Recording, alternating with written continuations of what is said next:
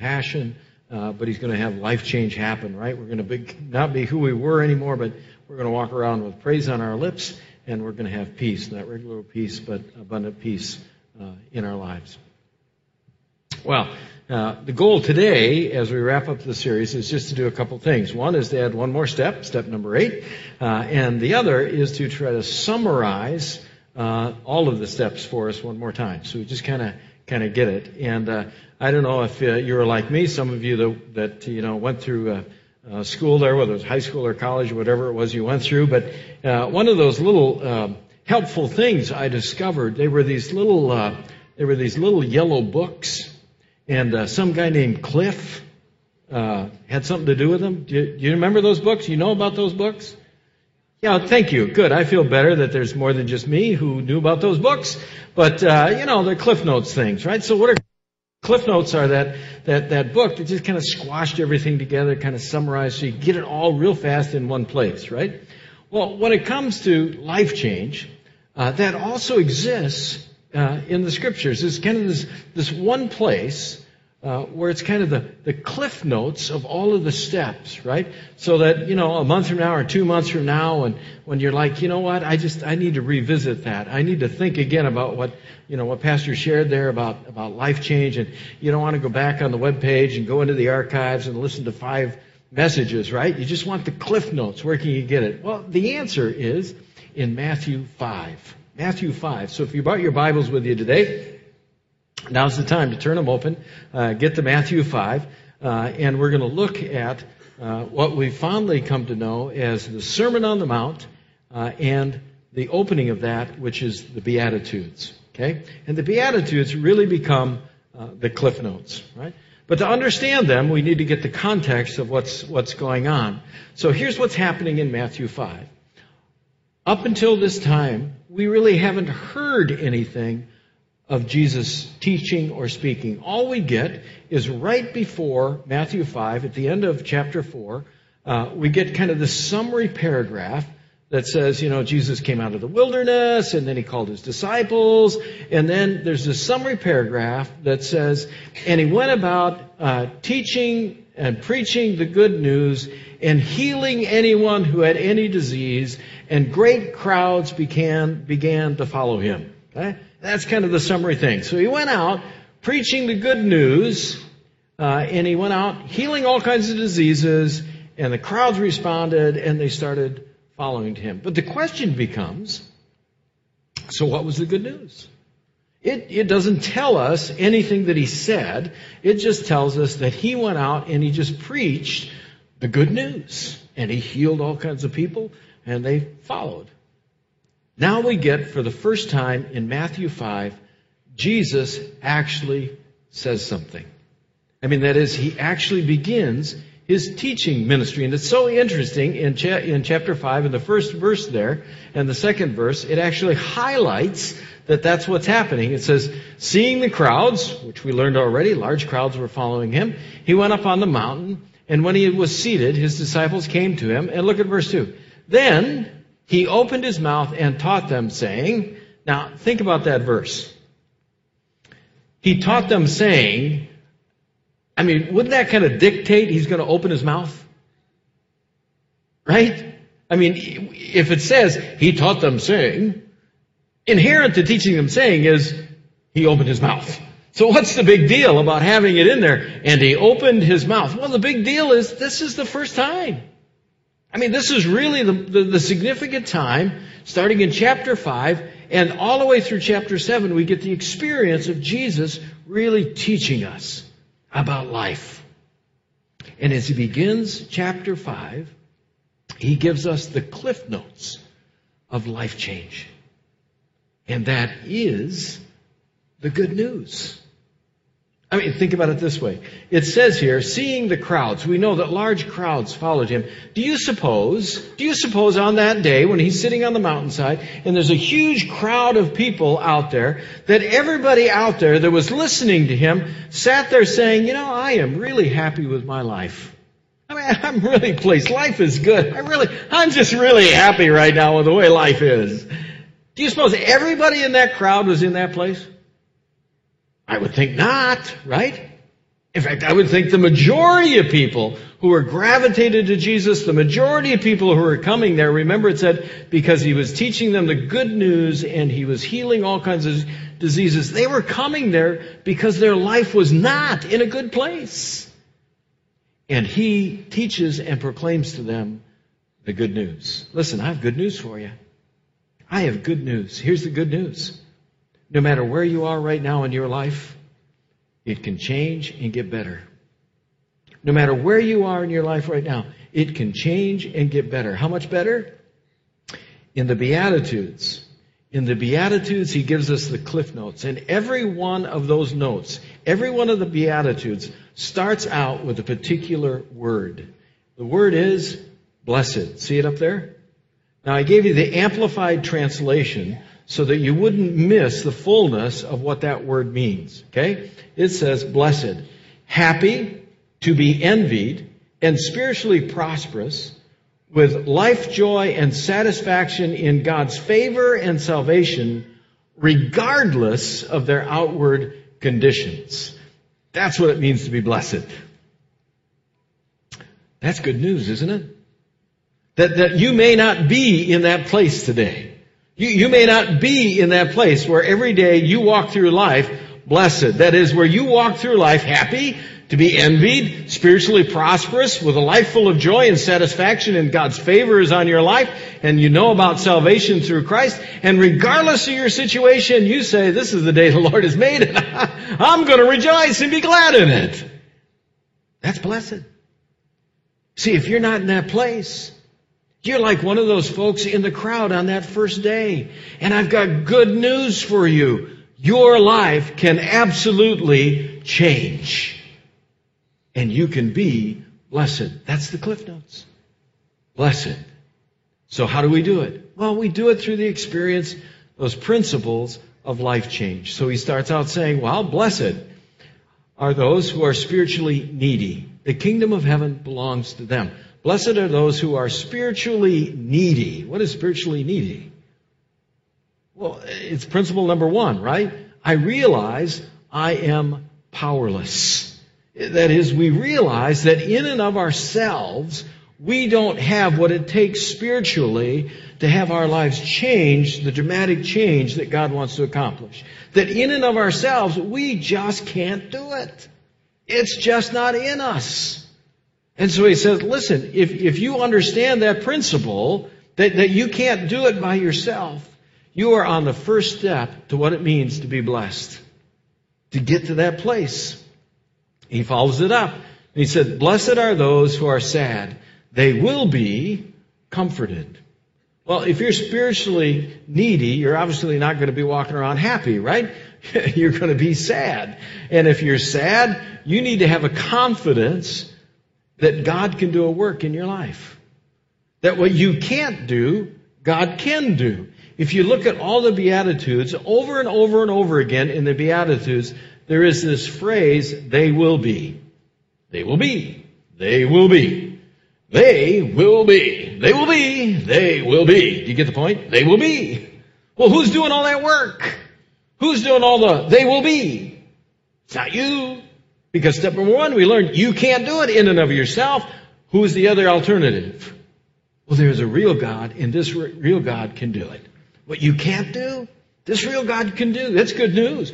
What you can't do, this real God can do. He is powerful enough to make the change in your life that needs to happen. Step number three. Blessed are those who are free of pride.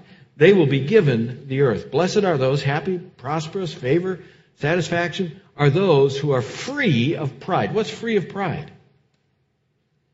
You're no longer stuck on yourself. Instead, you've surrendered your life to Christ. That's step number three. I'm willing to surrender my life completely and absolutely to Christ. You see, that's where freedom begins.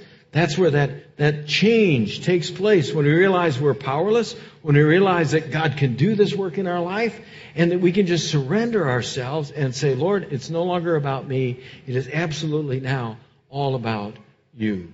When you're free of that pride, blessedness has a chance. Step number four Blessed are those who are hungry and thirsty for what is right. They will be filled. Notice it said, Blessed, happy are those who are hungry and thirsty for what is right. Do you see that?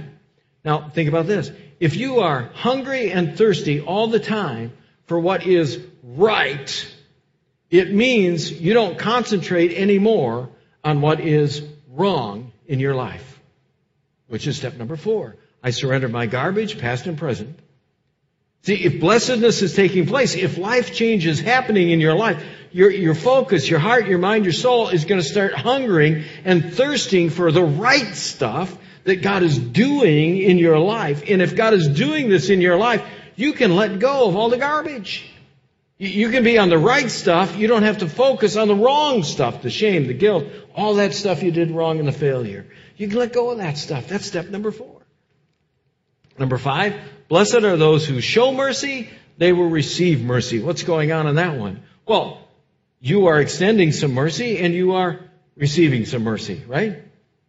Step number five, I forgive others and I get with Christ-minded people.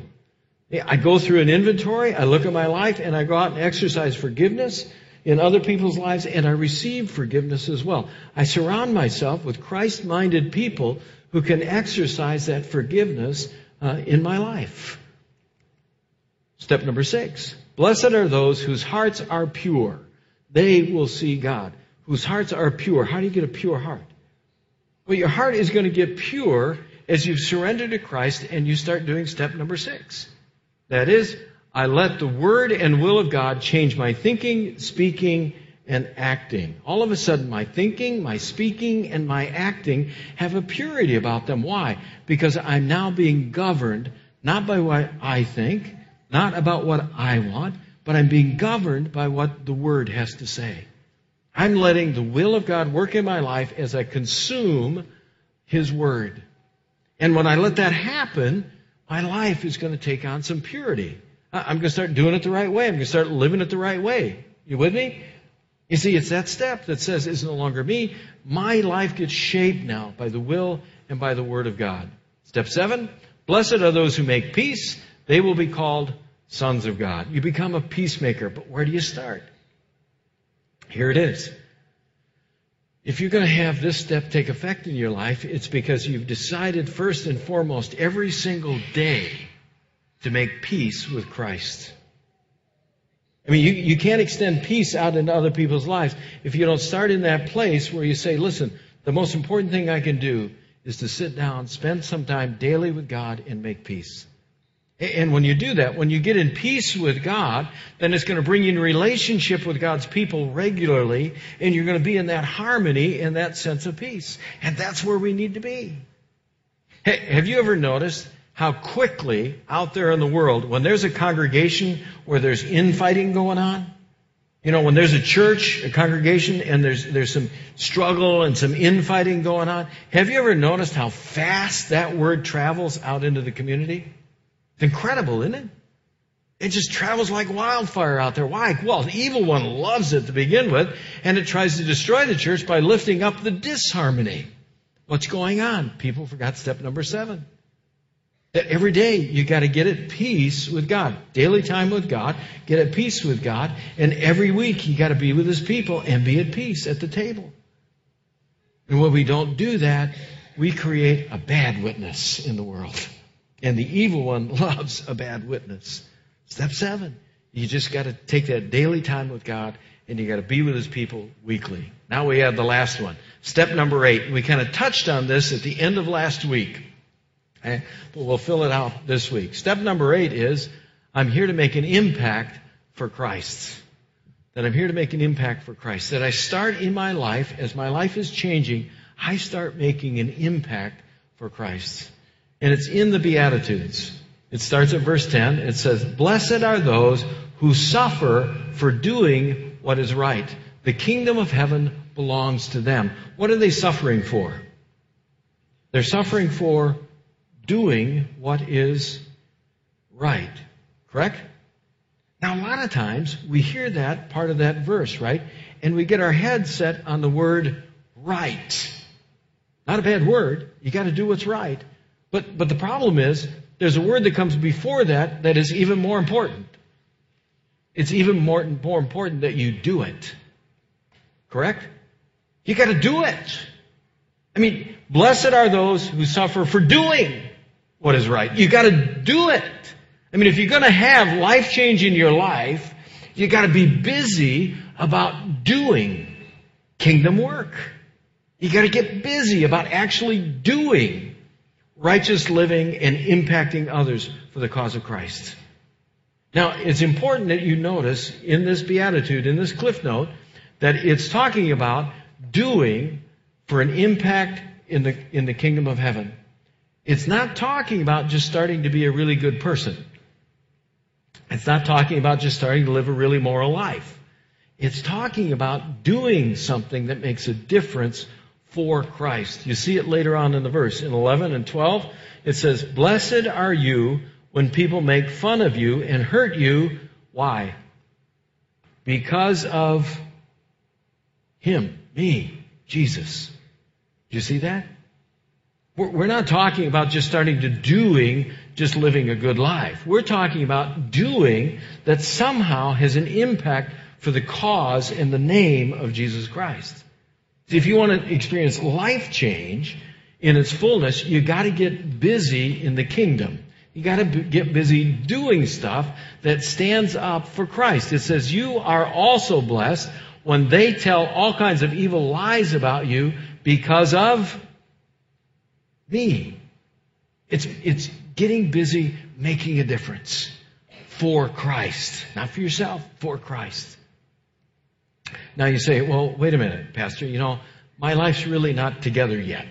I, I mean, I, I, hear what you're saying, but you know, I, I think I need a little more time. If, get, just get my life together, and if I get my life together, once it's together, then, then, yeah, okay, then I'll, I'll get involved and I'll get doing. Really? Listen, if I'd have followed that principle, I wouldn't be up here today. Because believe it or not, my life is not all together. I'm still a work in progress. You can't wait until life is all together. Life will never get all together if you don't get busy doing. You gotta get busy doing. You gotta get busy stepping out and standing up for the cause of Christ. That's what it is. That's part of how life change takes place. When you put yourself out there and you let people know, listen, I stand for Christ. What does it mean? You gotta seize the serve. You gotta seize the serve. You gotta start even before you're feeling like you should. You gotta seize the serve. Here's what it says in Romans 12. We touched on this verse last week just briefly. It says, love each other de- deeply, honor others more than yourself. That is a powerful statement. We're supposed to what? Honor others more than who? Ourselves. Well, wait a minute. That's like step number one, two, and three, right? All wrapped up in one. Saying, look, it's no longer me. It's, it's a God who has the power to do it, and I surrender my life completely to Him, and therefore my life is no longer about me. It's all about Him. And if it's all about Him, Scripture is saying, listen, you're just going to start concentrating on other people's lives. You're going to do things, not for yourself, but for other people. Now, this is how it works. You know this is true. What happens in your life? What happens in your life if you spend your time concentrating on all the things that are going wrong in your life? I mean, if you just start thinking all the time about, oh man, this is just not good. This, man, this is just horrible in my life. This is just terrible in my life. And you spend all your time just thinking about and concentrating on all the horrible things that are going on in your life. What happens to your life? I mean, don't all those things get magnified? The more you spend your time thinking about it and concentrating on it and dwelling on it when it's all about you, all those things get magnified. The, the scriptural truth is just the opposite. That if you get busy doing for the cause of Christ, if you get busy doing, then your problems are going to become smaller. And God is going to have the opportunity as you work in other people's life to actually heal those things and remove those things from your life. But, it, but if you harbor them, if you hold on to them, and you just focus yourself around them, they're going nowhere. But if you just move out and you start doing, then you're creating the opportunity for God to pour into your life and let those problems become smaller and smaller and smaller and smaller in your life. Does this make sense? You see how that works? It's a biblical principle. He says, never let the fire in your heart go out. Keep it alive. How? How do you keep the fire alive? Well, serve. See that?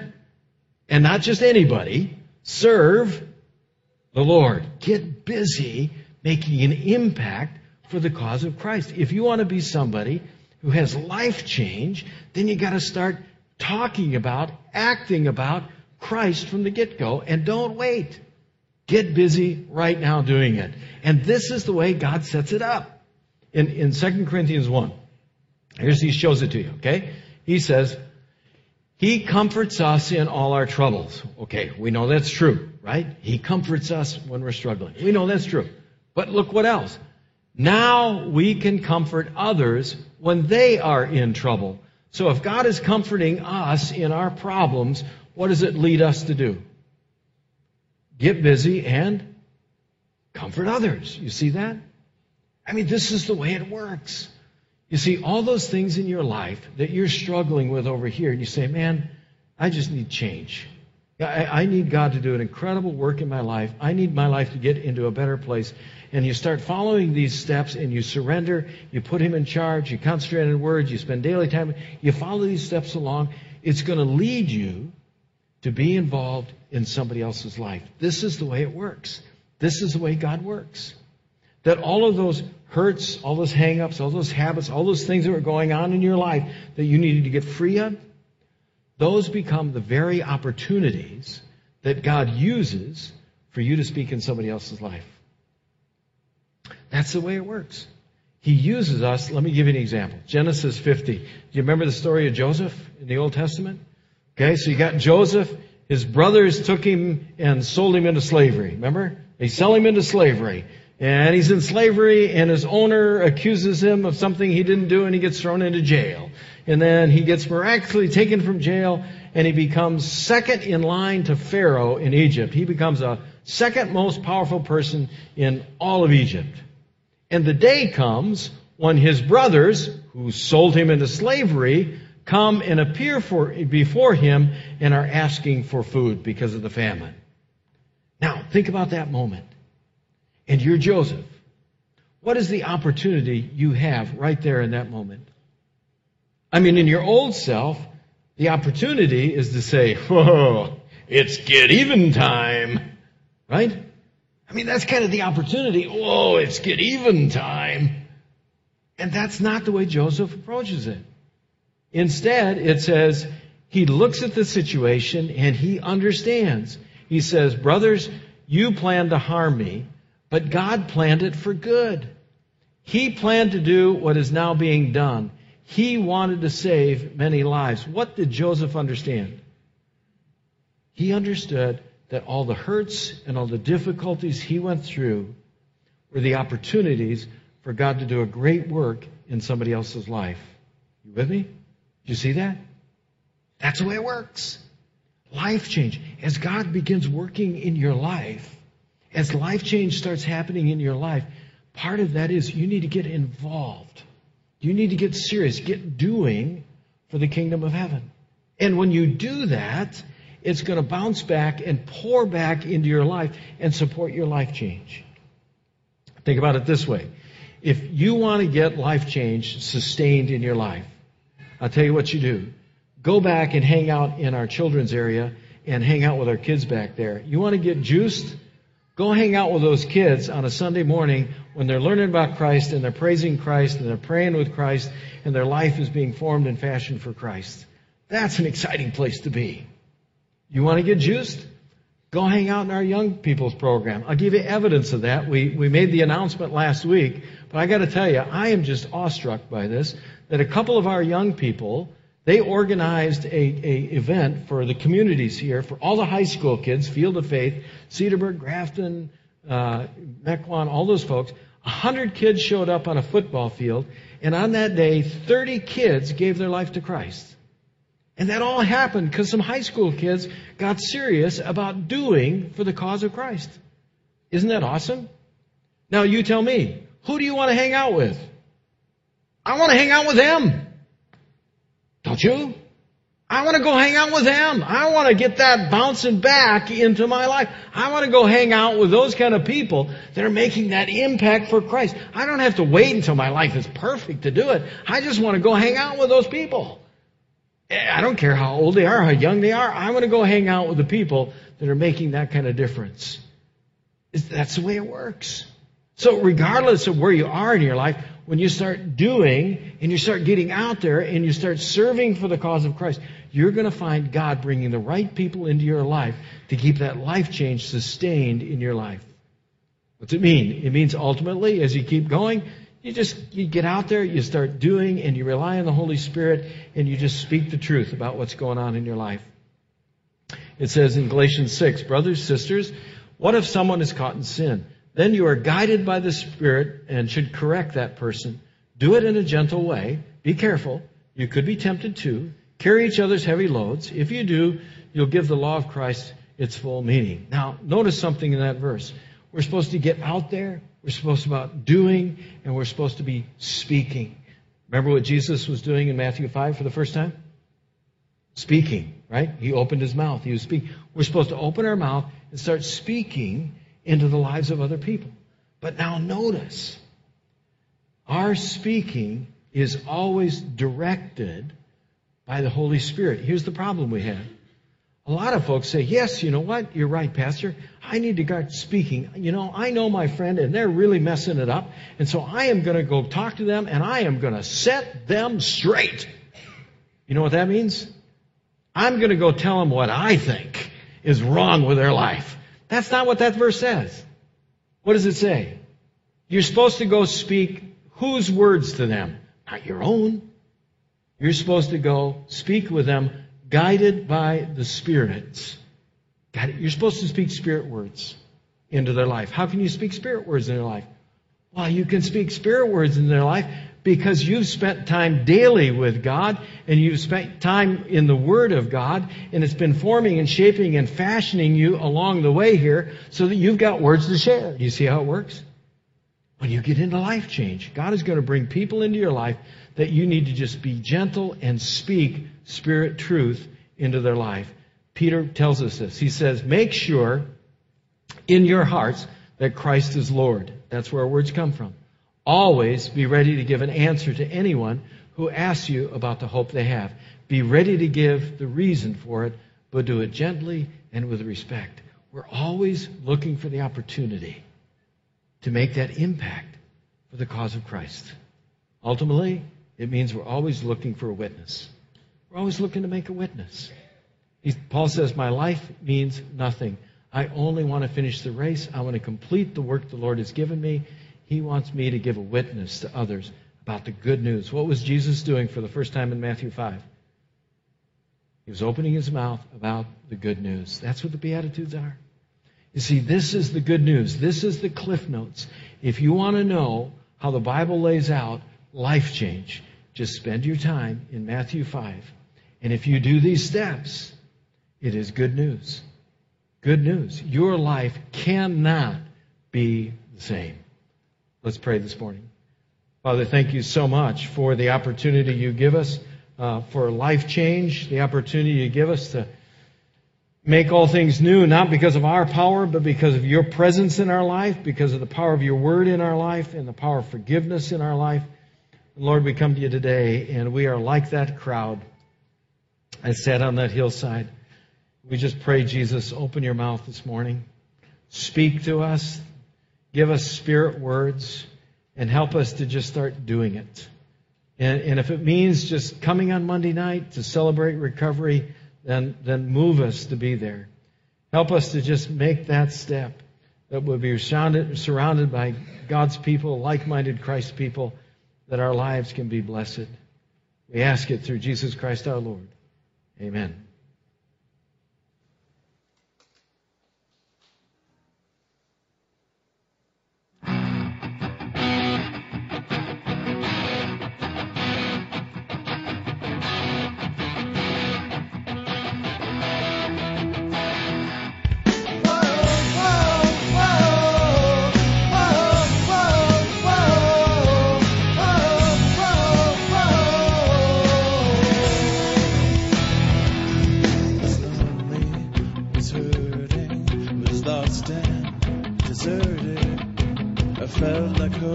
was a million